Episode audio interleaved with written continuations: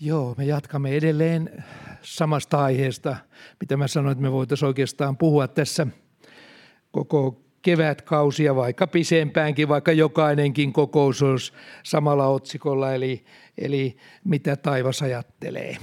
Näinhän se pitäisi olla, jos me sanaa julistetaan. Että mitä taivas ajattelee asioista. Tietysti joku voi ajatella, että no mitä se ajattelee, ajattelee mitä ajattelee, mutta, mutta mä oon täällä maan päällä ja, ja tuota, miten se oikein minuun liittyy. Kyllä mä sanoisin uskovaisena, meillä on, meillä on taivaallinen kirja, jossa Jumala, maailmankaikkeuden luoja, on ilmoittanut tahtonsa. Ja kun me kerran astumme Jumalan kirkkauden maahan, ne, jotka pääsevät sinne – niin he joutuvat tämän sanan ja näiden lakien ja näiden ajatusten alle. Ja se kohtaa meitä siellä. Ei, me, ei tämä sillä tavalla ole, että tämä olisi vaan ihan täällä joku erillinen sana, että täällä on ihan eri homma ja sitten mennään taivaaseen, oi, täällähän onkin ihan toisenlaiset säännöt. Ei, koska Jumala on sama aina, iankaikkisesti. Niin sama sana, mitä hän on täällä sanonut, se pätee myöskin siellä. Kaikki, mikä liittyy enkelimaailman keskinäisiin suhteisiin, se sama pätee ihmisten maailmassa. Koska meillä, on, meillä ei ole juustohöylätty järki, niin kuin mä oon aina sanonut, vaan meillä on ihan aidosti hengellisen ihmisen ymmärrys paljon rikkaampi ja laajempi kuin mitä nyt on. Sen tähden se, mitä mä nyt sanon, se kasvattaa teitä taivasta varten, jos yhdellä ehdolla. Vain yksi ehto siinä on – jos teillä on kuulevat korvat ja vastaanottavainen sydän. Vain sillä ehdolla tämä kasvattaa teidän hengellistä ihmistänne. Jos ei ole mitään vastaan sanomista, niin silloin kaikki hoituu. Ja tuota, nyt mä otan tässä tosiaan nyt sitten muutamia näkökohtia. Ensinnäkin uskon tulojuttu, niin, niin se on semmoinen asia, että tässä näyttää olevan, että vuosikymmenien aikana, puhumattakaan alkuseurakunnan ajasta, tässä on tullut paljon muutosta tässä käsitteessä, ihminen tulee uskoon. Jo minunkin aikana on tapahtunut muutosta. Ja se muutos on siinä, että ihmiset tulevat erittäin kepeästi uskoon. Mutta Jeesus sanoo siinä yhdessä evankeliin kohdassa, josta käytetään nimitystä pienoisraamattu. Siinä on ydinasia, mistä tässä ihmisen elämässä on kysymys. Jos tätä ei uskoon tullessa ymmärrä, koko uskon elämä ontuu. Se on tämmöistä näin, että ei tästä oikein tiedä, tiedä mihin tässä oikein ollaan menossa, mitä, tässä, mitä tämä oikein on, koko homma. Jeesus sanoi tällä tavalla, Johannes 3.16. Se niin on Jumala maailmaan rakastanut, että hän antoi ainokaisen poikansa, ettei yksikään, joka häneen uskoo, hukkuisi, vaan hänellä olisi iankaikkinen elämä. Siis Jeesus sanoi, me usein ajattelemme, että mahtavaa, mutta näin paljon Jumala meitä rakastanut. Mutta sitten tässä on se toinen puoli, josta mä nyt haluan vähän painottaa tätä toista puolta. Ettei yksikään, joka häneen uskoo, hukkuisi, eli joutuisi kadotukseen, vaan hänellä olisi iankaikkinen elämä. Siis tässähän jo linjataan kokonaan koko tämä ajattelutapa. Mä en puhu nyt siitä Jumalan rakkaudesta, kuinka suuri se on. Se on toinen asia. Tässä sanotaan, että on olemassa kadotus ja on olemassa taivas. On olemassa valkeus ja pimeys. Olemassa Jumala ja hänen vastustajansa sieluvilla ja niin edelleen ja niin edelleen. Tätä voisi jatkaa loputtomiin, tätä kahtia jakoa. Mutta tässä sanotaan, että on olemassa kadotus. Se on sama kuin ettet sinä hukkuisi. Ja sitten on olemassa iankaikkinen elämä. Jompaan kumpaan me olemme menossa. Uskoon tullessa tämä asia ratkaistaan. Mutta tässäpä onkin tapahtunut muutosta sitten tänä päivänä. Ja mä, tämän, kun kuuntelette tämän puheen, niin rupeat ymmärtää, että mikä on se muutoksen ydin ja miksi monet takkuaa. Mistä se johtuu, ettei sitä oikein, oikein päästä eteenpäin. Paavali sanoi ihan siellä, nämä on alkuseurakunnan ajoilta, siellä oli hyvin kirkas ja selkeä ää, lähetyskäsky. Tai mä otan ensin Jeesuksen lähetyskäskyn. Hän sanoi tällä Luukkaan evankeliumissa 24.47. Kaikki me ollaan osataan se lukea hienosti ulkoa, mutta emme ehkä pysähdy siihen, mitä se tarkoittaa. Siinä sanotaan näin. Ja että parannusta syntien anteeksi saamiseksi on saarnattava hänen nimessään kaikille kansoille, alkaen Jerusalemista. Tässä sanotaan se ydinasia, joka usein unohtuu. Parannusta syntien anteeksi saamiseksi on saarnattava. Se on lähetyskäskyn ydin. Ei sillä, että me käännyttäkää ihmiset vaan kaikissa maailmassa ja tehkää kaiken näköistä muuta, vaan kaikki lähtee siitä, että jos ihmiset ei tee parannusta, ne menee kadotukseen. Ei se auta, että niitä vähän hienostellaan ja otetaan semmoinen kevyt evankeliumi ja luvataan kaiken näköistä niille ihmisille. Ja sitten ne menee kadotukseen niiden lupaustensa kanssa. Toiveajattelua. Ei vaan tässä sanotaan suoraan, että parannusta on saarnattava. Meidän on saarnattava sitä, että ihmiset kääntyy pahoilta teiltään, he tulevat uskoon, jos on sovittava ne sopivat asiat, että se on semmoinen radikaali muutos, eikä semmoinen äh, liukujuttu tai joku muu semmoinen. Ja samoin Paavali sanoo, että tässä apostolien teos 17.30 että Jumala tekee tiettäväksi, että kaikkien ihmisten kaikkialla on tehtävä parannus. Siis parannus. Joku ajattelee, että se on vain parantaa elämäänsä. Kyllä parannuksen teko on sitäkin, mutta kyllä se on radikaali siinä mielessä, että jos ei parannuksen tekoa sä siirryt kuolemasta elämään, pimeydestä val- jos ei se näy ihmisen elämässä mitenkään, niin hyvänä aika, mitäs tässä, miten se sitten on? Ei se voi olla niin pimeätä meillä, etteikö se näkyy ulospäin. Ja tämä on hyvin tärkeä asia useimmiten uskoon tullessa, että miten ihminen löytää Jeesuksen. En sano, kyllä sitä voidaan monella tapaa löytää, mutta jossakin vaiheessa täytyy tulla esiin se, että hei, mä oon uskossa. Ja mä oon valinnut tieni kohden taivasta, enkä vaan mene täällä niin kuin arvapelissä, vaan mennä, että käy sitten niin kuin käy. Myöskin apostolien teossa on heti sen jälkeen, kun apostolit lähtivät liikkeelle. Filippus meni heti Samariaan.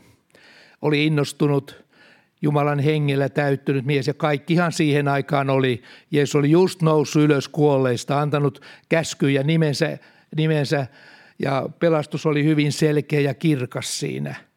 Niin Filippus meni Samariaan – se on jännä juttu muuten, oletteko koskaan ajatelleet. Sanotaan, että Jeesus sanoi, että alkaen Jerusalemista, Samariasta ja maan ääriin asti. On se jännä juttu, että minkä takia se on Samaria. Miksi ei sanota, että alkaen Jerusalemista ja sitten menette maailman ääriin. Samarihan on, on oma kaupunkinsa siellä, siellä kaukana Jerusalemista. Juutalle sanottiin tällä tavalla. Miksi? Miksi Samaria otettiin niin kuin erikseen siinä? Se johtuu siitä, että, että juutalaisilla oli sieltä jo vuosisatoja aikaisemmin, en puutunut siihen historiaan sen paremmin, mutta, mutta niin, he juutalaiset ja samarialaiset eivät seurusteleet keskenään, koska samarialaiset olivat, olivat sekakansaa – ne olivat osittain sieltä Syyriasta ja sieltä Medo-Persiasta ja Persian alusta nykyisen Iranin alueelta muulta, muuttaneita ihmisiä. Ne oli sekoittunut siellä oleviin juutalaisiin. Ja ne olivat juutalaisten mielestä sekakansaa. Ne olivat puhtaasti juutalaisia kaikki siellä. Ja sen takia Jeesuskin kerran meni ja puhui siellä samarialaisen naisen kanssa. Nainen ihmetteli, kuinka sinä juutalainen rappi – Kuinka sinä voit puhua minun samarialaisen kanssa? Koska juutalaiset eivät koskaan puhuneet samarialaisten kanssa. Siis se oli kansa, joka, jota juutalaiset ikään kuin halveksivat. He eivät hyväksyneet millään tavalla niitä. Mutta Jeesus mursi tämän. Jos te meinaatte mennä pakanoiden keskuuteen, niin teidän täytyy ensin mennä niiden keskuuteen, jota te halveksitte – ja sen takia hän sanoi ensin Jerusalem, sitten Samaria, sitten maailman ääret. Ja niin ne tekivät. Ja Filippus oli ensimmäinen, joka lähti sinne tuon käskyn perusteella. Ja, ja siellähän sitten tapahtui niin, että, että siellä sanotaan tällä tavalla apostolien teon kahdeksas luku.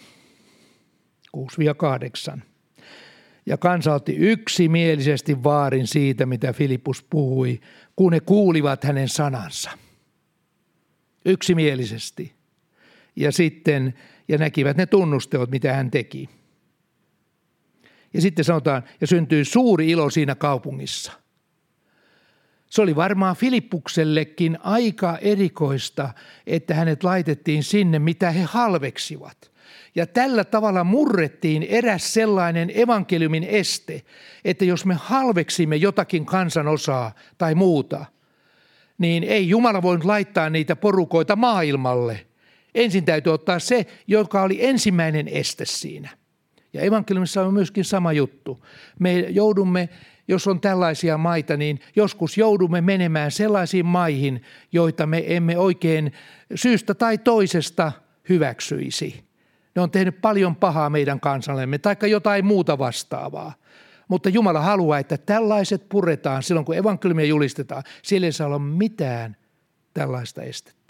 Se, se ei näkyvässä maailmassa, se on eri asia, mutta hengen maailmassa, koska kaikki julistus tulee hengen maailmaan, siellä se tunnistetaan. Ahaa, juutalaiset halveksivat samarialaisia ja saatana voi sanoa Jumala, mitä evankeliumia tämä on. Se käsket kaikkeen maailmaan mennään. Nyt nämä mokomat juutalaiset apostolit, ne ei me ollenkaan Samaria, joita ne halveksii. Et sä voi tällä toimia. Tämä on näkymättömän maailman keskustelu asioista. Ja se täytyy näkyä reaalimaailmassa myöskin. Se oli mahtavaa, että he meni sinne. Nyt siitä vielä sanoisin näin, että tuosta Samaria jutusta, että siellä oli sitten se noita Siimon – Hänkin kuunteli, katseli Filippusta ja, ja Mokoma hän tuli uskoon. Otti sanan vastaan. Ja vielä Filippus kastoi hänet. Sitten tuli muita apostoleja, kun ne kuulivat, että Samaria oli koko Samarialle ottanut vastaan se kaupunki pelastuksen. Sinne lähetettiin Pietari ja Johannes sinne. Ja siinä hän kävi sitten sillä tavalla, että niin tämä Pietari otti luokalle sen noita Simonin siinä. Hän, hän ei ollut tehnyt täyttä totta siinä parannuksen teossa. Ajatelkaa, Filippus, täynnä pyhä henkeä, sairaita parani, julisti evankeliumia, yksi, kaksi tulee noita. Hän ei nähnyt hänen henkeensä, että mikä siellä oikein mättää. Meni ja kastoi sen. Luuli, että se tuli uskoon. Mutta sydän oli vielä väärä. Ja täytyy tulla Pietari, joka tuli siihen ilmestyksen hengessä ja sanoi, minä näen sinun sydämessäsi, että siellä on vääryyttä ja kavaluutta. Tee parannus, kun sä tämmöisiä esität, että rahalla voi pyhänengen saada ja niin edelleen. Hän näki enempi kuin mitä se puhui tähän noita. Ja säikähti, noita säikähti ja pyysi Pietaria rukoilemaan hänen puolestaan, että hän tekisi oikean parannuksen – ei sitä Filippus nähnyt sitä asiaa, mutta Pietari näki. Ja sitten kun tehtiin parannus siitä, niin silloin vasta kun hän tajusi tämä noita, että se olikin aikamoinen juttu, että jos hän joutuu kadotukseen rahoinensa päivinensä, niin kuin Pietari sanoo, mene kadotukseen niiden kanssa, ellei tee parannusta. Niin se säikähti, että jos se käy toteen, koska tällainen voima liikkuu täällä, että Jumala onkin totta. Me emme tiedä, miten hänelle sitten kävi. Ehkä teki parannuksen. Se on Jumalan asia. Mutta tämä on meille malliesimerkki siitä, että me voimme, jo, herätys voi olla ja uskoon tulo, se voi olla tämmöinen pinnallinen. Ihminen on täynnä saastaa ja kaikenlaista rikosta ja kaikenlaisia ajatuksia siellä. Ja hän tulee seurakuntaan, tulee kasteelle. Ja on siellä ja se jäytää hengen maailmaa tällainen ihminen, jos hän ei tee totista parannusta – ja jossakin vaiheessa he, se paljastuu, mutta tässä hengen kautta se paljastuu. Et nämä on sillä tavalla vakavia asioita, ei tämä mitään ihan leikkipeliä ole. Tässä on kysymys elämästä ja kuolemasta. Ja näin sana meille sen opettaa. Ja tämä sama juttu on myöskin tänä aikana. Niin kuin mä sanoin aikaisemmin, julistettiin parannusta syntien anteeksi antamuksessa apostolin aikana. Sitten tuli 2000 vuotta. Nyt ollaan siinä ajassa. Ja nyt ollaan niin siinä, että monta kertaa massakokouksissa siellä vaan kysytään, kuinka moni ottaa Jeesuksen vastaan. Kaksi, kolme tuhatta nostaa kätensä siellä, okei. Okay. Ja sitten heidän kanssaan tehdään mitä tehdään. Ja saattaa olla, että moni menee kasteelle, saattaa tulla seurakuntaan, mutta parannuksen teko on jäänyt. Koska moni on tehnyt sen vain sen takia, kun muutkin tekevät. Ja Billy Graham sanoi, että vain 5 prosenttia näistä hänen kokemuksensa mukaan vuosikymmenien aikana tulee jäämään seurakuntaan. 5 prosenttia – niistä, jotka hänen kokouksissaan nostavat käden ylös, ovat loppupelissä muutaman vuoden kuluttua vielä tosissaan uskossa. Se on pieni määrä. Koska ja minkä takia? Se on monia syitä. Mutta he eivät ole tehneet monetkaan, he, eivät ole ymmärtäneet koko tätä juttua. Mistä on kysymys? He menivät vain massan mukana – ja tällaisessa seurakunnissa, seurakunnissa on monia semmoisia ihmisiä, jotka on massan mukana tullut, kevyesti nostetaan käsi ylös. Mä haluan Jeesusta seurata. No Jumala tietää sitten, miten kunkin elämä menee, mutta tosiasia on, että näistä 5 prosenttia on ne, jotka todella kantaa vastuuta seurakunnassa. Ja Pilly Graham on sentään tämän ajan vielä elää, tosin on jo vanha mies, eikä enää julista, mutta elää vielä. Ja hän on yksi kaikkein voimakkaimpia evankelistoja, mitä maailma on viime vuosikymmeninä, 50 vuoden aikana, joskus 50-luvun alussa aloitti ja nyt on 70 vuotta kulunut siitä asiasta, niin siinä on, on jo pitkä aika. Hän tietää, mistä hän puhuu. Siis ei ole tehty parannusta, joka on aina uskoontulon ehto. Ilman parannuksen tekoa ei kukaan voi lähestyä Jumalaa. Synnit on tunnustettava, on tehtävä parannus, ihmisen elämä muuttuu ja siitä lähtee sitten uusi elämä. Meillä on tunnettu kertomus Paavo Ruotsalaisesta, kun hän tuli tänne Jyväskylään 1800-luvulla ja hän sitten oli kovassa synnihädässä. Ei kukaan voinut Kuopion seudulla auttaa häntä – ja hän ajatteli, kuuli, että täällä on joku Seppä Högman, joka pystyisi jotenkin auttamaan häntä tuolla äijälässä. Ja hän tuli tänne ja löysi Sepän, oli siellä yhden vuorokauden. Kerrotaan, että Seppä vähän aikaa katteli Paavoa. Siihen aikaan oli vähän erilaista se homma. Paavo tuli Sepän pajaa, oli siinä. Sitten tuli sisälle. Seppä ei paljon mitään puhunut, seurasi vaan Paavoa – Paavoa ja kuuli hänen taistelunsa siinä, että mikä sitä oikein mättää. Ei, ei sanonut alkuunsa mitään. Sitten vasta kuulemaan myöhemmin illan mittaan sitten kuunteli aikansa sano hänelle laukas sen tilanteen, sanoi, että yksi sinulta puuttuu ja sen mukana kaikki muu. Kristuksen Jeesuksen sisäinen tunteminen. Sinä et tunne Jeesusta. Sinä kyllä etsit häntä, sinä toivot ja haikailet, mutta sä et tunne häntä. Se sinulta puuttuu. Ja kun sä sen löydät, heti muuttuu sun elämäsi. Se oli vastaus Paavolle, niin kirjat kertoo. Ja hän lähti siitä ja hänen elämänsä alkoi muuttua. Ja tuli sitten, sitten todella väkevä herättäjä Suomeen. Siis tämä muutus hänenkään kohdalla, se ei ollut ulkonainen aluksi ei ulkon, ulkonaista me voidaan kyllä parannella jonkun verran, hämätä toisia, että mä oon tullut uskoon, jätetään suurimmat pahet pois. Mutta parannuksen teko on ennen kaikkea sisäinen. Ja sen sanoi Seppä Högman suoraan. Sulta puuttuu Jeesuksen sisäinen tunteminen. Siksi sä kitu, kituutat tuossa noin. Siksi sä oot niin raskautettu. Siksi sä et pääse vapaaksi. Ja juuri tätä me täällä rukoilla ja anotaan. Jumalan sisäistä tuntemista, että meidän henkemme vahvistuu. Se on se ydinasia tässä koko hommassa. Eikä se, että me kohdataan vaan, vaan tosiaan Jeesus ja nostetaan käsi ylös ja tällä tavalla kevyesti mennään se. Raamattu puhuukin siitä, kuinka juutalaisten keskuudessa papit – paransivat kepeästi kansan vamman. Eli he lupasivat kaiken näköisiä asioita hyvin keveästi ihmisille, jotka olivat etsimässä totuutta. Ja sama on tänä päivänä. Että ei pelkkä kohtaaminen eikä pelkkä semmoinen järjellinen parannuksen teko. ei se kaualle, ei ihminen pysty pitkään teeskentelemään uskovaista, jos ei hän ole kohdannut sisäistä Jumalaa, sisäisesti täällä. Kyllä se jonkun aikaa menee ja hämää tavallisia ihmisiä, mutta kun tulee profeetallinen henkilö, joka näkee syvälle, niin silloin asia vasta voi ruveta paljastuun. Ja siinä mielessä niin tämä on, on todella tärkeää, että me kohdataan sisäisesti Jeesus, ei ulkonaisesti. Ja kaikki parannuksen teko, se on sisäistä laatua. Ei, ei, ei mitään. Joo, ole hiljaa vaan ja kuuntele loppuun.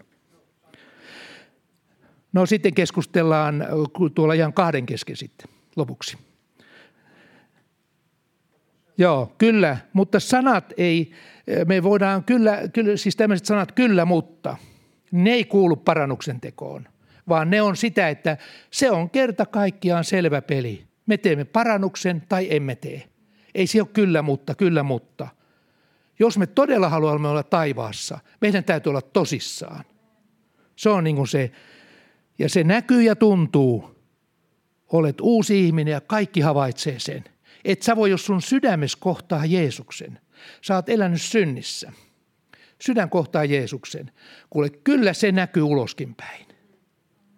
Et sä voi sitä salata. Ja se on semmoinen tärkeä asia, että, että elämä näkyy aina. Ja tässä mielessä voitaisiin ajatella esimerkiksi jotakin äiti Teresaa. Hän oli nunna, kuoli tässä parikymmentä vuotta sitten, eli hyvää elämää, sai Nobelin rauhanpalkinnot ja muuta, auttoi köyhiä ja muuta, niin, niin vaikka meillä olisi, mitenkä paljon tekisimme hyvää, niin myöskin äiti Teresa tarvii kohdata Jeesuksen. Minä en tiedä, mikä oli hänen tilanteensa, Jumala sen tietää, mutta mä nyt vertaan, että hän on yksi tämän ajan sellaisia arvostetuimpia hyväntekijöitä. Mutta se ei riitä taivaaseen. Ei sitten millään. Vaan täytyy tehdä parannus. Ja hänellä on samat, samat jutut tehtävä, mitä meidän toistekin on tehtävä. Parannus.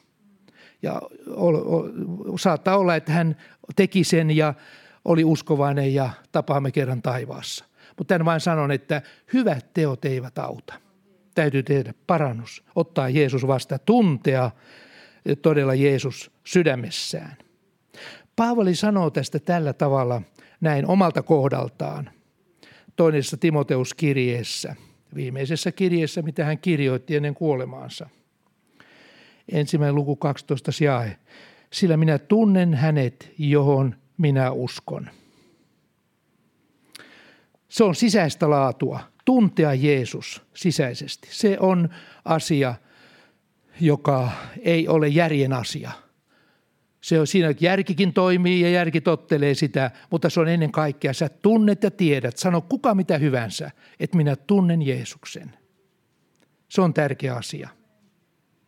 Ja tämä oli alkuseurakunnan se lähtökohta, että siitä, siitä lähdetään liikkeelle – kun Pietari puhuu helluntaina, se on hyvä esimerkki, tämä on aivan, mahtava esimerkki. Tosi makea tähän asiaan, tämä valaisee koko tämän homman, että miten tämä on muuttunut tämä juttu meidän aikanamme. Ei mä ole koskaan kuullut tällaista ennen tapahtuneen, mitä siinä tapahtui. Pietari julisti, oli helluntain ihme tapahtunut, kolme, siellä oli tuhansia ihmisiä oli siellä paikalla – ja kun hän julisti, niin sanotaan näin, 37-38. Kun he tämän kuulivat, saivat he piston sydämeensä ja sanoivat Pietarille ja opetuslapsille, miehet, veljet, mitä meidän pitää tehdä? Mitä meidän pitää tehdä? He tunsivat piston sydämessään. Sana kosketti ja nyt piti jotain tehdä niin Pietari sanoo tällä tavalla hyvin selkeästi ja suoraan, ilman mitään kommervenkkejä, kyllä, mutta taikka teet näin tai näin, vaan sanoo tällä tavalla. Tehkää parannus ja ottakoon kukin teistä kasteen. Ja sitten saatte pyhän hengen lahjan. Tehkää parannus. Teidän elämänne muuttuu. Teistä tulee uusi ihminen. Mutta ilman parannuksen tekoa teillä ei ole toivoa – Teillä ei ole toivoa, jos ette tee parannusta. Teidän elämänne muuttuu. Ja tämä oli Pietarin sanoma. Mutta ennen sitä, En ole kyllä, kyllä kuullut koskaan sillä tavalla sanottavan, että olisi 3000 saanut piston sydämeensä. Ja se tarkoittaa sitä, että ihminen, ihmistä se sana on koskettanut hänen omaan tuntoonsa. He tajusivat, että he ovat syntisiä ihmisiä. He ovat ilman jotakin, jotakin tekoa tai tekemistä, niin he ovat kadotettuja. Pyhähenki osoitti sen heille. Ja kun he pisto sydämessään rupeavat kysymään siitä, että no mitä meidän pitää tehdä hädissään, ettei me haluta kadotukseen mennä, niin Pietari sanoo, Pietari sanoo suoraan, tehkää parannus. Siitä se lähtee. Ja tämä on vierasta meille tänä aikana. Se on todella vierasta. Harvoin kuulee suoraa parannuksen teon julistusta, vaan yleensä luvataan massakokouksessa kaiken näköistä hyvää. Sun ulkonainen elämä muuttuu, sä oot ennen ollut alkoholin kahdeessa, huumeen kahdessa, kahdeessa ja kaikissa muissa paheissa elämässä eri alueilla – niin että se muuttuu ja sä saat uuden elämän, talouskuntoon ja avioliitot kuntoon ja kaikki kuntoon. Se on siis tällä tasolla monta kertaa se julistus. Ja ihmiset ei tajua ollenkaan, että ei hyvänä aika, ei se riitä. Ei se näin voi olla, vaan se täytyy olla niin, että kaikilta meiltä edellytetään, että me teemme totisen parannuksen. Ja sitten Jumala tekee, alkaa sitten tehdä työtä meissä. Tämä on se ydinasia. Elämästä ja kuolemasta tässä on kysymys. Te kiitätte vielä mua tästä sanasta, vaikka tämä saattaa olla pisto sydämeen, mutta tämä on vapauden tie. Tätä kautta tulee vapaus. Mä takaan sen. Itse olen kokenut sen ja myöskin se on teille. Muista aikana ensimmäisessä seurakunnassa, missä olin ja tulin uskoon siellä, niin oli jotain vajaa kaksikymppinen ja oli sitten mukana seurakunnan työssä siellä – siellä ja käytiin syrjäkylillä pitämässä tupakokouksia. Siellä oli yksi sitten semmoinen vanhempi mies siinä sitten, joka oli aina mukana siinä, joku muutakin ja mä olin sitten nuorena poikana vähän apupoikana, niin eihän mä saarnannut silloin, enkä osannut saarnata, enkä puhua mitään, ei ymmärtänytkään näistä paljon mitään, näistä asioista muuta kuin, että uskon olin tullut ja tiesin sydämessäni, että minä olen Jeesuksen oma. Se oli ihan varma asia. Jumala kohtasi niin väkevästi mua, että siitä ei ollut mitään epäilystä. Mutta sitten oltiin pitämässä kokouksia, niin siellä joku talon emäntä sitten pyydettiin tulee kokouksiin sinne, niin sinne, niin emäntä sanoi, että ei hän tule kokouksiin, kun se kukkomatti, kukkomatti aina syyttää häntä. Se oli nimeltään kukkomatti, se vanha kaveri. Ei hän tule kokouksiin, kun se kukkomatti aina puhuu syyttäen hänelle. Emäntä ei ymmärtänyt yhtään, hän oli puhuttelussa. Niin kuin apostoli teossa sanotaan, pisto sydämeen. Se koki aina tämä emäntä, että mitä hyvänsä kukkomatti sanoi, niin se aina kohdistui häneen. Kun se oli Jumalan sana, joka puutteli. Näin siellä tapahtui. En tiedä, miten emännälle kävi. En, ollut, en, en ehkä ollut tuossa tilanteessa mukana, mutta luin siitä juuri, historiikista luin, että muun muassa näin siellä kävi, puhuvat kylällä. Et kyllä parannuksen teko on todellista ja evankelion julistaminen on todellista. Se laittaa ihmisen valinnan paikalle, joko tai. Ja jos ajatellaan Johanneksen aikaa, Johanneksen kaste, joka oli edelsi, sitähän edelsi synnin tunnustus. Johannes ei kastanut yhtä ainutta ihmistä, ellei ne ensin tunnustanut syntejään. Ja siellä tuhansia kävi, koko Juudea kävi siellä, jopa fariseukset ja papit ja muut kävi siellä katsomassa, kun Jumalan voima oli niin voimakas siinä Johanneksen ympärillä. Että tässä nähdään muuten, että Jumalan voima voi olla niin voimakas, että kaikki ovat ihan tuntevat, että täällä on nyt joku ulkopuolinen eh, sellainen voima, joka ikään kuin naulitsee ihmiset siihen. Ja sinne tuli fariseuksia ja lainoppineita. He tulivat kuuntelemaan sinne. Mutta tässä sanotaan tällä tavalla Luukas 7.30. Mutta fariseukset ja lainoppineet tekivät turhaksi Jumalan aivoituksen heitä kohtaan, eivätkä ottaneet Johannekselta kastetta, eivätkä tehneet parannusta. Siis he kuulivat sanan, tiesivät mitä piti tehdä, mutta he tekivät turhaksi sen, vaikka he korvillaan kuulivat, mutta he eivät halunneet tehdä parannusta. Niin se sana jäi tyhjäksi heidän kohdallaan. Sitten tuli syntisiä, sotamiehiä, publikaaneja, kaikkia muita. Ne ottivat, tekivät parannuksen, tunnustivat syntinsä ja heidän kohdaltaan asia oli selvä ja Johannes kastoi heidät. Ja parannuksen teko, mitä se oikein on?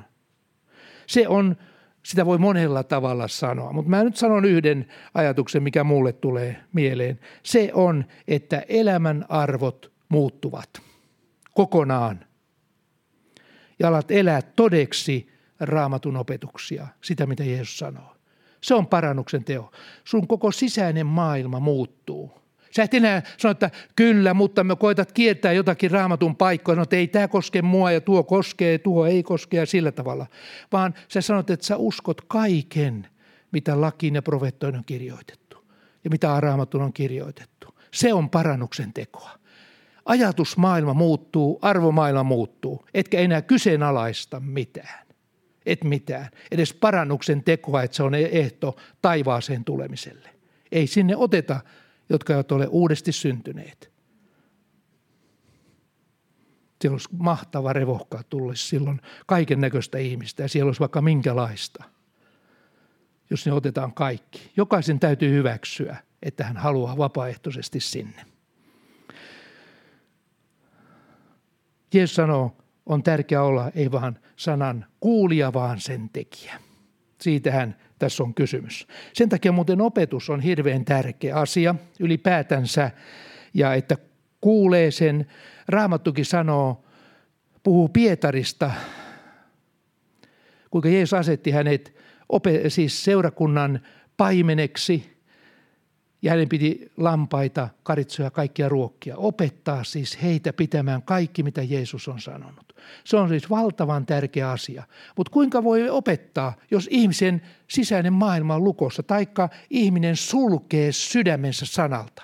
Se on aivan kuin kuuroille korville puhusi. Sen takia on valtavan tärkeää, että me ymmärrämme, että on olemassa hengen virkoja – ja joskus kun Jumalan sana julistetaan, se niin kuin ilmestyksen omaisesti avautuu, jos henkilöllä on voitelu opettaa.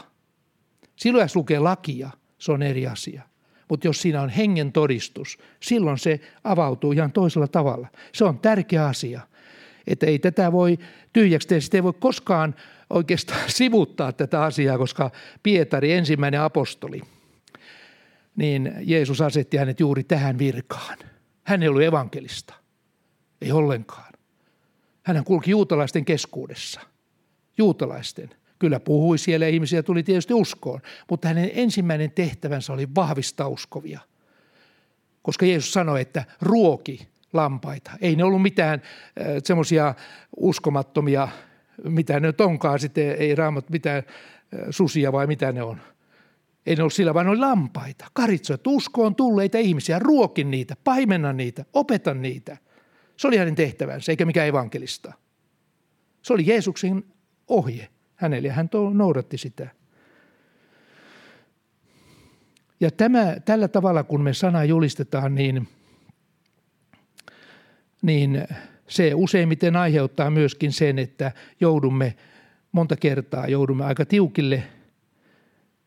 Me joudumme silloin monien vihattavaksi – ne eivät usko sitä, eivätkä ymmärrä, vastustavat tätä sanaa. Markus sanoo luussa 13 ja 13, te joudutte kaikkien vihattavaksi minun nimeni tähden, mutta joka vahvana pysyy loppuun asti, se pelastuu. Siis tässä uskon elämässä on tärkeää, että meillä on vahvuutta. Mä vielä ehkä palaan tuohon tuossa myöhemmin. Että meillä on vahvuutta. Ei se ole sitä, että me tulemme uskoon. Okei, meidän puolesta synti se ruko rukoilla. Okei, sä oot taivaskelpoinen, lähde siitä menemään sitten niin kuin parhaaksi näet. Ei, vaan häntä täytyy opettaa. Hänen täytyy olla avoin. Ja kun oikein kunnolla tulee uskoon, rakastaa Jeesusta. Mutta häntäkin voi rakastaa paljon ja vähän. Jeesus sanoo, joka paljon on saanut anteeksi, se rakastaa paljon. Joka vähän saa anteeksi, se rakastaa vähemmän. Siis on olemassa rakkaus suhteessakin suuri rakkaus ja pieni rakkaus. Ja hän puhui sen naisen läsnäolessa, joka oli kaupungin syntisin nainen. Hän puhui tämän vertauksen fariseukselle. Siis, joka vahvana pysyy loppuun asti, se pelastuu. Tuossa täällä meidän silloin seurakunnan alkuvaiheessa kävi kerran yksi semmoinen ryhmä yhdestä tuolta kauempaa, taisi olla ulkomailta tai mistä liian oli, niin se siinä sitten semmoinen nuorempi julistaja julisti. Hän sanoi tällä tavalla, opetti oppia, kerran pelastettu, aina pelastettu. Eihän sitä, ei se koko saanan aihe ollut, mutta aika paljon hän siinä käytti siihen aikaa. Ja meidän seurakunnan jäsenet olivat hämmentyneenä siitä, että miten sitä oikein onkaan.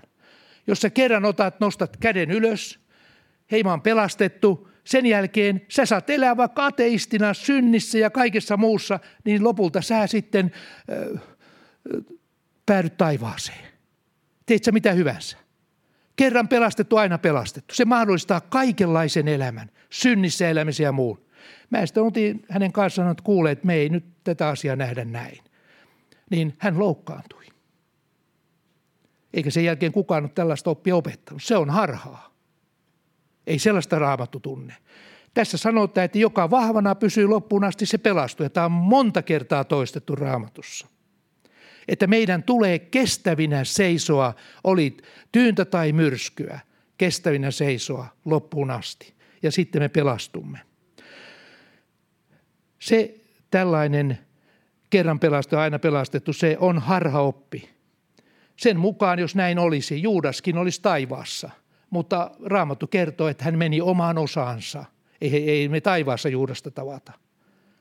Hän oli kerran Jeesuksen opetuslapsi fariseukset ja kaikki tällaista sano, ei se todella ollut uskossa. Ei sitä sanota. Kyllähän Jeesuksen siinä mukana oli. Emme me pysty sanomaan ihmisten sydämen tilaa, mutta kuitenkin hän luopui siitä ja kavalsi Jeesuksen ja niin edelleen. Emme me enää tapaa taivaassa häntä, vaan hän meni osaansa, niin kuin Raamattu sanoo. Että kyllä tässä vaan on semmoinen puoli, että joka alussa lähtee innokkaasti mukaan, Jeesus sanoo, neljä maaperää. Monet ottaa innokkaasti vasta, hieno pelastus ja on muutaman kuukauden uskossa ja täysillä menee ja luulee, että no tostahan tulee aika monen evankelista tykki. Ja kohta hän luopuu. Tulee ensimmäiset vaikeudet. Koti vastustaa, työelämä vastustaa, kaikki vastustaa. Hän ei kestä. Ja niin edelleen. Ainoastaan neljäsosa oli hyvä maaperä, johon siemen jäi itämään ja se alkoi kantaa hedelmää ja ihmiset vahvistui ja kasvoivat. Tämä on kuulkaa loppuun asti kasvun paikka. Ihan loppuun asti. Ei kannata yhtään ikään kuin siitä asiasta, asiasta tuota, tinkiä, mutta se on Jumala, joka antaa kasvun kun me vaan annamme hänelle. En, en mäkään tässä, vaikka mä tiedän nämä kaikki asiat, en mäkään nyt kuulkaa jännitä, kun kasvaako mä tänään, onko monta milliä tullut hengellisen persoonaan lisää pituutta tai vahvuutta tai muuta. Ei se tällaista ole. Me lepäämme Kristuksessa, mutta me teemme, me kasvamme, jos me toimitamme asioita niin kuin Jeesus sanoo. Teemme hänen käskynsä mukaan. Se on niin kuin luontaista silloin se kasvu, eikä siinä ole mitään painetta, ei mitään. Muuta kuin nöyryyttä se vaatii, että sä teet niin kuin Jumala sanoo. Sitähän siinä, siitä siinä on kysymys. Ja Pietarikin opettaa tällä tavalla, ensimmäinen Pietarin kirje 1.10, että pyrkikää veljet tekemään kutsumisenne ja valitsemisenne lujaksi, sillä jos sen teette, ette koskaan lankea. Ette koskaan lankea. Apostolit olivat heikoilla silloin, kun siellä Jeesusta ristiinnaulittiin ja kaikki lupas, että he eivät koskaan jätä Jeesusta ja kaikki lupasivat. Mutta Pietari testatti oikein kunnolla, että he ovat valmiit menemään kuolemaan Jeesuksen kanssa. Kaikki opetuslapset sanovat näin. Ja Pietari sitten joutuu, hän joutuu kaikkein kovimmalle siitä. Ja, ja se kerrotaan sitten se tarina, mutta hän palasi. Ja meidän on aina muisteltava, että kaikessa uskon elämässä tässä on taistelu meistä ja meitä seulotaan. Pietaria seulottiin. Ja niin kuin Pirjo sanoi silloin yhdessä viime keväänä, kesä milloin se sanokaan, se oli joskus kesällä sano, että koko seurakuntaa seulotaan. Kuka kestää ja kuka ei. Siitä on kysymys. Silloin oikeus seuloa koska sen jälkeen vasta näkyy se, kenellä on lujuutta, hengellistä lujuutta, pysyä pystyssä, kun tietää, että on oikea tie. Täytyy antaa seulonta-aikaa, saatan. Se Jumala sallii näin tehdä meidän parhaaksi. Ne, jotka kestää sen, niin ne sitten ovat vahvoja. Tuossa laulettiin laulu, jossa, jossa niin laulettiin siitä hiekalle ja kalliolle rakentamisesta. Ja kas kumma, mulla oli täällä ihan tuossa yksi semmoinen pikku osio tästä juuri. Ja sehän on se laulu suoraan Jeesuksen opetuksesta. Mulle on laitettu tähän sitä, mikä se on, onko se nyt Luukas vai Matteus. Mutta kuitenkin, niin Jeesus sanoi siitä, että sen tähden jokainen, joka kuulee minun sanani ja tekee niiden mukaan, on verrattava ymmärtäväiseen mieheen, joka kalliolle rakensi. Siis kuulee minun sanani, ei ole pelkästään kuulija, ja tekee niiden mukaan. Hän on viisas. Mutta sitten oli toinen ryhmä. Sitten on myöskin jokainen, joka kuulee minun sanani, eikä tee niiden mukaan. Hän on tyhmä mies, joka hiekalle rakentaa. Ja kaikkien meidän hengellinen elämä joutuu koetukselle. Siinä sanotaan näin.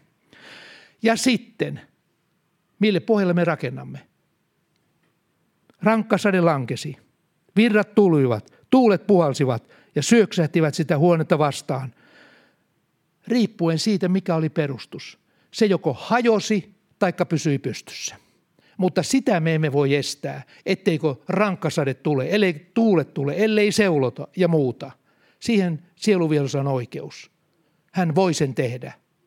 Riippuu siitä, mikä meidän perustus on, kestääkö se vai eikö kestä.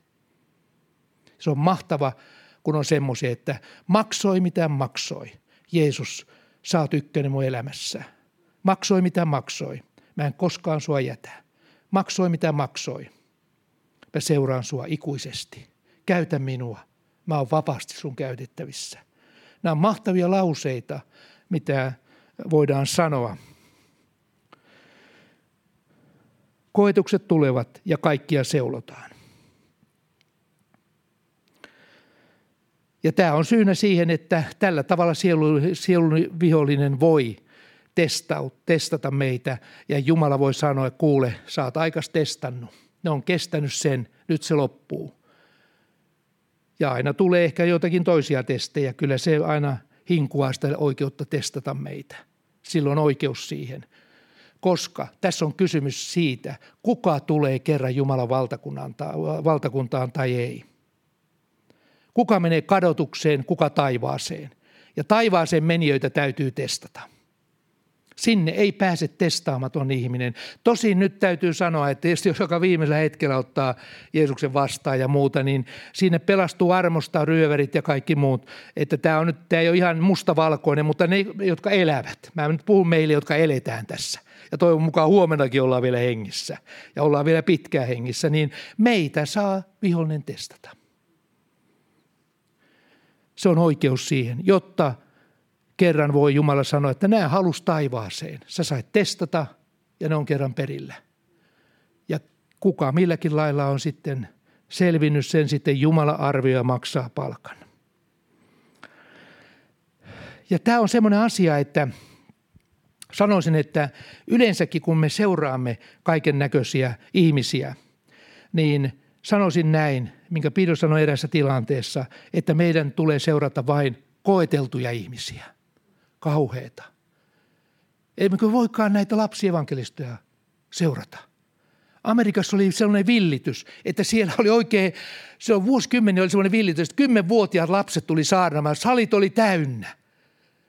Ja ne oli tosi pidettyjä siellä, 50-luvulla oli, 60-luvulla. Lapsi saarnaaja oli vaikka kuinka paljon. Ja ne oli menestyksiä seurakunnille. Saatiin salit täyteen, kun tuli tuommoinen kymmenvuotias kuule puhumaan ja puhu täyttä evankelimia siellä ja muuta. Meidän ei tule seurata tällaisia ihmisiä. Vain koeteltuja ihmisiä tulee seurata. Ja esimerkiksi Paavali puhuu Timoteuksesta. Sanoo tällä tavalla siitä, hän oli, Timoteus oli koeteltu – hän oli Paavalin seurassa. Hän, oli, hän tuli uskoon ehkä siinä noin 18-vuotiaana toisella Paavalin lähetysmatkalla. Oliko se, se oli siellä Vähässä asiassa. Ja, ja 12 vuotta hän seurasi Paavalia. Ihan oli siinä, opetuslapsina oli siinä. Ja Paavali seurasi, miten tämä kasvaa tämä poika. Oli innokas. Ja sitten hän laittoi, kun hän havaitsi, että hänellä on, hän on uskollinen johtajille, hänelle, niin hän lait, antoi hänelle tehtäviä 12 vuoden jälkeen. Täällä sanotaan näin, näin missä sanottu Filippiläiskirjassa, joo, tällä tavalla. Se on Filippiläiskirja 2, 21-22. Hän sanoi Timoteuksesta tällä tavalla ja kertoo myöskin muista ihmisistä sinä aikana. Kuunnelkaapa. Sillä kaikki, siis nämä muut, monet, etsivät omaansa, eivätkä sitä, mitä Kristuksen Jeesuksen on. Heillä oli oma agenda. Näillä, jotka olivat siellä työssä. Ei siellä kaikki ollut puhtaasta. Monilla oli monia vaikutteita, millä ne seurasi Jeesusta. Se näkyy raamatussa, kerrotaankin siellä. Mutta sitten jatkaa. Mutta Timoteuksen koetelun mielen te tunnette, että hän niin kuin poika isänsä on minua palvelut evankeliumin työssä. Ja tämän pojan minä lähetän teidän luoksenne, kolmikymppisen pojan. Kuulkaa häntä, hänellä on teille sanomaa filippiläisten seurakunnalle. Ja hän vei sinne sanoman Paavalilta vankeuskirjeen. Paavali luotti se häneen, ei siksi, että hän oli tullut uskoon, vaan hän oli koeteltu henkilö. Ei, ei sitä voitu laittaa muutaman vuoden kuluttua tuommoista nuorta poikasta mihinkään todella asialle, vaan Paavalin täytyi ensin seurata, mikä Timoteus on. Ja edelleen hebrealaiskirja sanoo, muistakaa johtajanne, jotka ovat puhuneet teille Jumalan sanaa, katsokaa, kuinka heidän vaelluksensa on päättynyt ja seuratkaa heidän uskoansa. No, tietysti täytyykö meillä aina odottaa ihmisen kuolemaa ja sitten katsoa, miten no ei se sitä tarkoita. Me voimme historiasta katsoa tällaisia johtajia, miten ne on toimineet ja sitten seuraamme, seuraamme samaa lujaa uskoa, mikä hekin ovat tehneet ja ovat perillä. Sitä se tarkoittaa. Mutta Paavali sanoi itsestään, joka hän oli elävä persona siellä. Hän uskaa sanoa suoraan siellä korintolaisille, kehotan siis teitä, olkaa minun seuraajani. Seuratkaa minua. Te tiedätte, kuka minä olen. Minut on koeteltu. Hän uskalsi vetää tämmöisen vedon korintolaisille suoraan kirjeessään. Ensimmäinen kirja 4.16. Ja Paavali oli koeteltu. Ajatelkaa, sellainen Jumalan mies kuin mitä hän oli. Niin hän oli kymmenen vuotta hiljaa. Tuli uskoon vuonna 34. Sitten kymmenen vuotta oli hiljaa. Jumala koulutti häntä. Vaikka oli, hän oli edistyneen rappikandidaatti silloin, kun hän oli nuori. Ikäisistään. Hän oli sukupolvensa kaikkein edistyksellisin, niin hän itse kertoo. Siitä huolimatta, vaikka hän oli koko vanhan testamentin valtava tieto, Jumala tarvitsi kymmenen vuotta, että sille uskaltaa antaa evankeliumi, vaikka se ei luvattiin hänelle. Hänen täytyy olla hiljaa Tarsossa ja olla missä Arabiassa ja muualla kymmenen vuotta, kunnes Barnabas haki hänet työhön. Ja 12 vuotta kuskoon tulonsa jälkeen hän lähti ensimmäinen lähetysmatkalle. Häntä testattiin.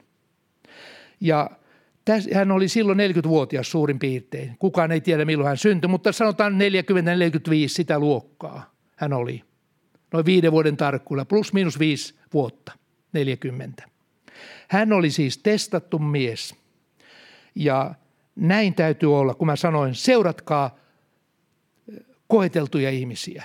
Älkää lähtekö semmoisen perään, jota ei ole koeteltu. Ei tiedä, mitä sattuu. Raamattu antaa hyvin selkeän ohjeen tässä näin. Mitä koetus sitten on? Joku ajattelee, että ei, että tuohan Paavali on saanut raippoja. Viisi kertaa raippoja, vai yksi tavalle 40. Aina pukille siihen ja raipat niskaa ja seuraava kaupunki ja raipat niskaa. Seko se koetus on? Ei se mikään koetus ole. Ei tämä ole vielä se seurattava asia, että ihminen saa raippoja tai joutuu jotenkin tällä tavalla kärsimään. Vaan mitä Paavali sanoo siitä? Kysymys on mielenlaadusta. Etsiikö ihminen omaansa vai onko hänellä Jeesuksen mieli? Siis koetus on mielenlaatu kysymys eikä raippakysymys. On monia semmoisia henkilöitä, joita me luulemme, että ne on ollut vankilassa. Venäjällä se oli aika ongelma, kun mekin oltiin siellä, paljon vuosia oltiin siellä, niin ne jumaloi näitä vankilassa olleita pastoreita. Ne oli heti, kun ne tuli sieltä, niin ne oli kerta kaikkiaan niin semmoisia pamppuja, että mäkin olin siellä, kun mä tiedän sen, kun mä oon ollut heidän keskellä, opettanut heitä. He tuli kymmeniä kymmeniä, oli maanalaisissa kokouksissa. Ja mä siellä puhuin 80-luvulla. Jumalan henki laskeutui joskus erittäin voimakkaasti, niin että porukka itki. Ja minä itkin. Oli väkeviä kokouksia. Ne jumaloi näitä vankilassa olleita, mutta he eivät tulleet yhtään sen pyhemmiksi siinä – ellei Jumala saanut tehdä työtään heissä. Ei raipatte ihmistä koetelluksi, vaan mikä tekee. Se on mielenlaatu, niin kuin sanottu, sanottu Paavali sanoi Timoteuksesta. Hänen koetellun mielensä te tunnette. Ei kuinka monta raippaa hän sai, vaan mikä on hänen mielenlaatunsa. Se on se koetus. Se täytyy ensin nähdä, mitä ihminen on arkielämässä, puhtaassa elossa – Siinä kun hän on kahdella jalalla seisoo ja kulkee mun rinnalla, tulee vaikeuksia, tulee kaikkea. Mitä hän toimii, miten hän reagoi, tulee riitoja, tulee kaiken näköistä. Mikä on hänen luonteen laatunsa? Se on se, jota koetellaan ja sitä ei voi vuodessa eikä kahdessa. Paavalla piti kymmenen vuotta pitää hiljaa. Että sitten mitä se tarkoittaa, että ihminen mielenlaatu koetellaan. Raamattu opettaa, että sen jälkeen, kun te valitsette seurakunnan johtajan – taikka vanhimman seurakuntaa, niin siinä täytyy täyttyä tietyt kriteerit. Ja ne ei täydy vuodessa eikä kahdessa, vaan siinä on pisempi aika. Sanotaan näin, mä luen siitä tässä muutaman. Nämä on Timoteukselle ja äh, Tiitukselle annettuja ohjeita. Esimerkiksi luonteen tämmöisellä johtajalla, seurakunnan johtaja vanhimmalla tulee olla nuhteeton, ei itse rakas. Mitä se tarkoittaa? Ei narsisti tänä aikana me näemme, että nuoriso on täynnä narsisteja. Kaikki haluaa selfikuvia. Kaikki haluaa olla netissä. Yksi, kaksi, mitä ihmeellisimpiä temppuja tekee, ne haluaa olla kaikki tulla kuuluisaksi netin kautta ja minkä kautta hyvänsä. Ne ovat narsisteja. Ja siitä Paavali sanoi, ei itse rakkaita. Hyvää rakastava. Et sä voi sitä testata vuodessa, etkä kahdessa, onko hyvää rakastava – maltillinen, tulee riitoja ja muita. Osaako hän rauhallisesti esittää asiansa vai kiivastuuko hän ja ö, suuttuu ja sillä tavalla. Hän täytyy olla lempeä, oikeamielinen, että hän aina näkee asiat, että mikä asia on ja näkee Jumalan kannalta asiat. Lempeä, oikeamielinen, pyhä, itsensä hillitsevä. Ei semmoinen, joka suuttuu heti, kun häntä kosketaan, tökätään vähän näin. Pastorin, kuulkaa, täytyy kärsiä pahaa. Ja kyllä sitä on saatu joskus maistaakin. Täytyy oppia kärsimään pahaa ihmisten taholta. Panettelua, pahan puhumista, kaikkea, eikä heti suuttua. Antaa puhua sen, minkä puhuu. Itsensä hillitsevä. Hänen täytyy pystyä opettamaan ja myöskin hän ei saa olla rahanaani.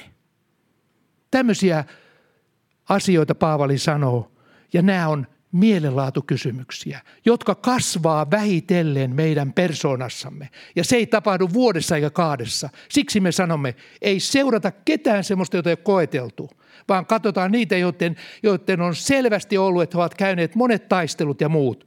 Heidän luonteen laatunsa on kasvanut sellaiseksi, että hän voi olla johtaja. Semmoisia seurataan, ei mitään tähdenlentoja. Ja yksi asia vielä siinä on sitten – joka on aika tärkeä asia. Kuunnelkaa, hän ei saa olla äsken kääntynyt. Se sanotaan sekä Timoteukselle että Tiitukselle muistaakseni molemmille. Ei äsken kääntynyt. Miksi? Miksi ei saa olla innokas kaksi-kolme vuotta uskossa ollut? Miksi ei häntä voida ottaa johtajaksi? Paavali sanoo, se oli selityksen näin, ettei hän paisuisi, eli tulisi ylpeäksi ja toisekseen joutuisi sielun vihollisen tuomion alaiseksi. Tässä on syy, miksi täytyy aina testata ja koetella ihmisiä, ketkä kestää koetuksen. Miksi tämä ylpeys on niin vaarallinen? Se on sen takia, koska Lucifer ylpistyi omasta erinomaisuudestaan, kauneudestaan, Jumalan lahjoista, mitä hänellä oli. Raamattu sanoi, että ja sinun sydämesi ylpistyi sinun kauneuttesi tähden, ja sinä teit syntiä. Ja tämä vaara oli Paavalilla. Jos Jumala olisi nostanut Paavalin, vaikka minkälainen ilmestyksen ja sokeuden kuurit oli käynyt läpi, ja ilmestykset ja lupaukset ja muut. Jos se olisi vaikka viisi vuotta ollut tai neljä vuotta siitä, kun hän tuli uskoon, olisi annettu se tehtävä. Jumala näki, se on liian suuri riski. Koska ihmisellä on vaarana tulla ylpeäksi, jos hän saa liian suuren hengellisen vallan. Ja se vaara oli Paavalilla, ja Jumalalla ei ole varaa tuottaa toista Luciferia tänne, tuoda harhaopettajaa tänne, joka tekee kaiken näköistä väärää ja pahaa täällä. Sen takia hänet piti koetella, Paavalin. Ja se on johtuu siitä, että jos ihminen ylpistyy, niin Jumala on ylpeitä vastaan. Siinä on huono loppu sillä. Ja se vaara on meillä kaikilla. Se on minulla vaara ja se oli Paavalilla vaara. Ja sen tähden häntä rusikoitiin. Hän koitti päästä siitä pannasta irti. Ei raipatauttanut eikä mitkään, vaan Jumala sanoi, ettet sinä ylpistyisi. Sen takia sinulla on tämmöiset vaivat. Sen takia sinulla on tämmöinen rusikointi. Sen takia saatana enkeli kulkee sun vieressä, koko ajan sua hakkaa, koko ajan sua vastustaa. On valheveliä, on kaiken näköistä. Sä joudut pahaa kärsimään, jotta et ylpistyisi, koska sun tehtäväskin on niin valtava laaja. Ja hän niittää satoa vielä tästäkin saarnasta, kun mä viittaan hänen kirjoituksiin. Ajatelkaa. Hän puhuu kuoltuaankin. On puhunut 2000 vuotta. Oli sanoma niin valtava, että hänet täytyi koetella kaikessa tässä. Eikä ylpeä, tässä ei ole kysymys, äh, tai siis ylpeyden kohdalla, niin se on muistettava aina, että Jumala ei lähde ylpeyden kelkkaan. Ei lähde, koska hän on niitä vastaan. Kuinka hän voisi lähteä niiden mukaan? Ja se vaara on aina, jos ihmistä ei ole koeteltu ja hänen luonteen laatunsa ole sellainen, että se kestää koetuksen.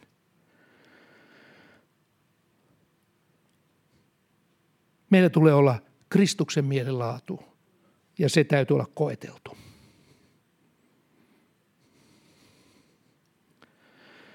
Efesossa oli Johanneksen ilmestyskirjan mukaan henkilöitä, jotka sanoivat itseänsä apostoleiksi. Siihen aikaan kulki, oli 12 apostolia, sitten oli, oli muutama muu mainitaan. Parnapas oli sitten sen lisäksi vielä apostolin nimellä. Oli noin kaksi kolme sellaista henkilöä, jotka Raamattu mainitsee. Mutta sitten oli lisäksi sellaisia henkilöitä, jotka tekivät itse itsensä apostoleiksi. Että ovat suuria, heillä on suuri tehtävä ja, ja tällä tavalla. Niin Efeson seurakunnan kohdalla Jumala kiitti heitä siitä, että te olette koetelleet näitä apostoleita, jotka sanovat itseänsä apostoleiksi. Miten täällä sanotaan? Sanoit koetellut niitä, ilmestyskirja 2 ja 2, jotka sanovat itseänsä apostoleiksi, mutta eivät ole. Ja olet havainnut heidät valhettelijoiksi. Siis olet havainnut, ei se heti käy. Ihminen voi nimittää itsensä vaikka minkälaiseksi pastoriksi tai apostoliksi tai mitä hyvänsä, profeetaksi. Mutta siinä täytyy olla näyttöä. Täytyy olla paavalimainen, niin kuin hän sanoi, apostoliset teot. Jos joku meinaa tänä aikana tulla apostoliksi, sitä Suomessa on kaidettu. Eipä ole kuule täällä moni uskaltanut kutsua itseensä apostoliksi. Kyllä vanha kaarti suomalaiset vapaakirkolliset ja helluntaista muut vapaat suunnat kaikki muut, ne tajuaa siinä luterilainen kirkko. Ei täällä tosta vaan apostoleita luoda. Täytyy olla apostoliset merkit. Ja Paavali sanoo, minulla ne on. Hän oli apostoli. Hänellä oli apostoliset merkit, kun hän meni Korinttoon. Jumalan voima oli hänen kanssaan ja se näkyi ja tuntui kaikessa. Ei sitä vaan nimitellä tässä näin. Joku sanoi, että pistää kädet päälle ja sanoo, että sä apostoli. Ei se tällä käy ne tulee kyllä äkkiä alas, kun niitä koetellaan vähän. Ei niistä ole mihinkään semmoisista.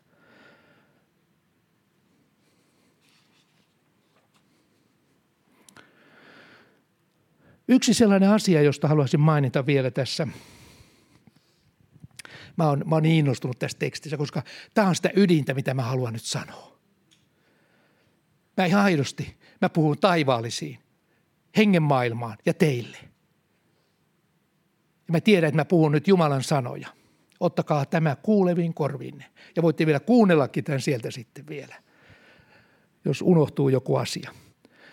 Uskon tulo on yksi semmoinen asia, mistä mä tässä äsken puhuinkin ja sanoin, että mä viittaan vielä siihen. Se on aika tärkeä, miten sä lähdet liikkeelle. Mä myönnän, että on erilaisia uskontulotapoja. Joku tulee paranneksen teon kautta, niin kuin helluntaina. Joku tulee voimakkaan synnintunnon kautta, ja niin kuin minä tulin. Ja Pirjo tuli. Me tultiin kerta kaikkiaan syntisyyden kautta. Joku tulee taas kasvaa kristillisessä kodissa. Hän niin kuin liukuu siihen niin. Moni kirkkoisa oli kristitystä perheestä. Ja vasta myöhemmin kaksikymppisenä menivät kasteelle. Heidän isä, isä oli pastori kirkkoisista 200-300-luvulla. He liukuivat siihen, mutta jossakin vaiheessa heidän täytyi tulla siihen, että, ne, että Jeesus on heidän sydämessään.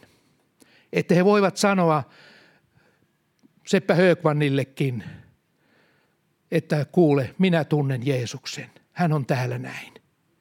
Uskaltavat sanoa, että mä tunnen hänet sydämestäni. Mutta sitten on niitä, jotka eivät oikein tiedä, ovat tämmöisiä hetken lapsia, niin kuin Jeesus sanoo, 75 prosenttia on sellaisia. Tulevat uskoa hetkeä ja sitten menevät ja se, niitä ei koskaan enää näy. Moni herätys on kaatunut tällaiseen, on voimakas herätys ollut Jyväskylässäkin. Ja sitten 20 vuotta kuluu, ei ole paljon jäljellä, jos ei ole opettaja seurakuntaa. Ne olisi jäänyt, jos olisi ollut raamatun mukainen semmoinen taustatuki siinä ne olisi jäänyt. Olisi ollut Jumalan armoittamia opettajia siinä ja kyllä niitä rukoryhmiä sitten jäi, mutta kuitenkin. Muistan, muistan aikanaan kerran yhden semmoisen henkilön, jota pyydettiin todistamaan. Tiedättekö, mitä hän todisti? Mä en silloin ymmärtänyt tätä asiaa. Hän todisti isänsä uskoon tulosta ja hänen piti todistaa omasta uskoon tulostaan. Miten hän tuli uskoon? Hänellä ei ollut tarinaa. Hän oli uskovaisen kodin lapsi. Hän pystyi vain valehtelematta kertomaan isänsä uskoon tulosta, mutta ei pystynyt kertomaan omasta uskoon tulostaan. Silloin olisi mulla pitänyt jo hälytyskellot soida. Hyvänen aika. Kerro se oma uskoon tulos, mutta ei ollut tarinaa. Monta kertaa uskovien kotien lapset liukuu tällä tavalla ja sitten elää puolimaailmassa. Ja tällä tavalla heidän täytyy myöskin saada kohdata Jeesus – ei niin, että he automaattisesti kaikki ovat kadotettuja. En mä sitä sano ollenkaan. Mutta jos heidän perustansa on heikko, he eivät ymmärrä tätä, tällaista sanaa, niin kuin joku mulle sanoi tässä, että en mä ymmärrä, mitä tarkoittaa Jeesuksen kohtaaminen. Mitä se semmoinen on? Pitkä uskos on, en mä ymmärrä, mitä tarkoittaa Jeesuksen kohtaaminen. Ei kukaan, joka on kohdannut Jeesuksen, ikinä sano tuollaista – minä tiedän, mitä on kohdata Jeesus. Pirjo tietää, mitä on kohdata Jeesus. Ja jokainen, joka on kohdannut Jeesus, Jeesuksen suoraan, hän tietää, että minä olen, mitä se tarkoittaa. Tätä mä tarkoitan, että monta kertaa seurakunnan liepeillä on ihmisiä, jotka täytyisi johdattaa oikein ihan parannuksia pelastukseen. Ovat kasteella käynyt ja seurakunnissa, mutta heillä ei ole voimaa mennä eteenpäin. Ja sen takia raamattu on niin sel, semmoinen selkeä tässä asiassa ja kehoittaa tällaiseen suoraan julistukseen. Ja ihan sitten lopuksi vielä lyhyt yhteenveto, mitä mä oon tässä nyt oikein yrittänyt sanoa. Että ei kukaan sano, että se puhuu paljon, mutta en mä tiedä oikein, mitä se tarkoitti.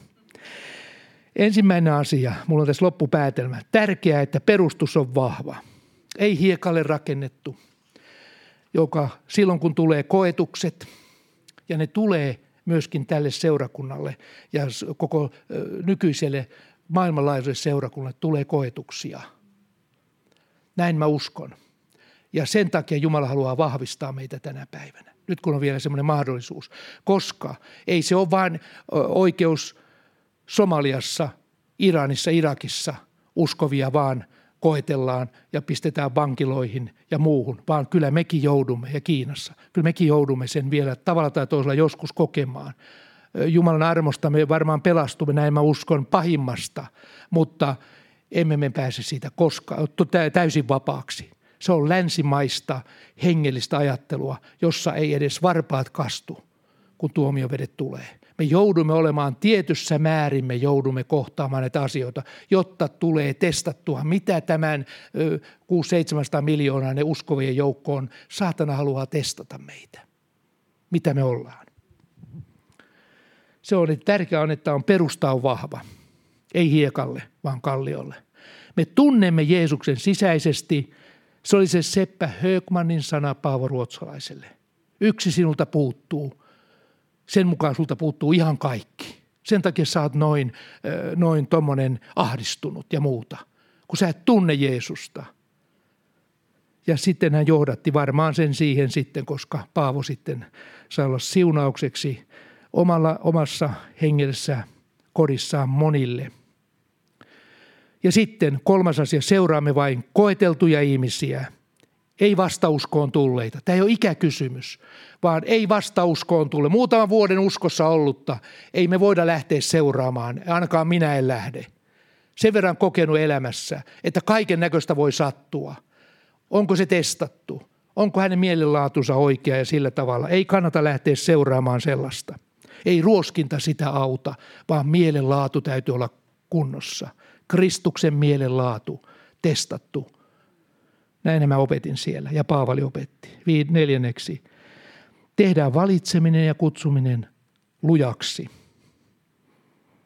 Se on Pietarin ohje ja jos sen teemme, emme koskaan lankea. Tämä on Jumalan sanan ohje. Ja nyt meillä on mahdollisuus tehdä näiden opetusten kautta kutsuminen ja valitseminen lujaksi että me kestetään, kun tulee sade, jotka tulee. Te ette voi sitä estää. Teidän elämässänne tulee tavalla tai toisella myrsky, sade, tuuli, joka koettelee, se ravistelee sitä. Ja teidän tulee kestää. Ja jos teillä on suhde Jeesukseen kunnossa, te kestätte sen. On turva Jumalassa, eikä siitä, että mulla on ystäviä, hengellisiä ystäviä, vaan turva Jumalassa. Joskus joudutte olemaan ihan yksin. Ja silloin täytyy teidän tietää, että täällä on Jeesus eikä, eikä ystävissä eikä missään. Se on mun sanoma. Ja sitten viides, ei suljeta sydäntä opetukselta, niin kuin fariseukset tekivät Johanneksen kohdalla. Ja Jeesus varoitti siitä. He tekivät tyhjäksi Johanneksen opetuksen ja ottaneet vastaan sitä. Ja niille käy tosi huonosti. Ja mä sanoisin, mikä on ylpeys, että korvat suljetaan opetukselta – se on ylpeys. Sen perussyy on ylpeys. Mä tiedän itse sen. Muistan aikanaan täällä Jyväskylässä olin 60-luvulla opiskelemassa. Muistan, kuinka äh, mä tulin, mä tiedän sen, että mä tulin ylpeäksi. Mä muistan sen, kun joitakin saarnaajia, jotka kertoo, puhuvat asioista, niin mun sydämeni sulkeutui, koska he kertovat vain tarinoita. Ja mä en pystynyt ottaa vastaan niiltä. Ja Mä, mä oon tehnyt syvästi parannusta siitä. Mä oon tajunnut sen, miten tyhmä mä olin. En mä mitään sanonut heille, enkä koskaan sitä, mutta mun sydän sulkeutui ja hengellen kasvukin vähän niin kuin pysähtyi, koska sydän sulkeutui heidän tapaansa esittää asiaa. Ja siksi te näette mut aina kirjoittamassa tuotossa. Puhui täällä kuka todisti hyvänsä. Annemarinkin puheesta. Mä laitoin jo monta muistiinpanoa. Koska mä saan kaikilta teiltä. Miksi mä saan? Koska mun sydän on avoin. Siksi mä saan. Mä haluan kuulla, mitä Jumala on toisille puhunut. Ja se on salaisuus. Jos se sulkeutuu, sinun hengellinen kasvusi pysähtyy.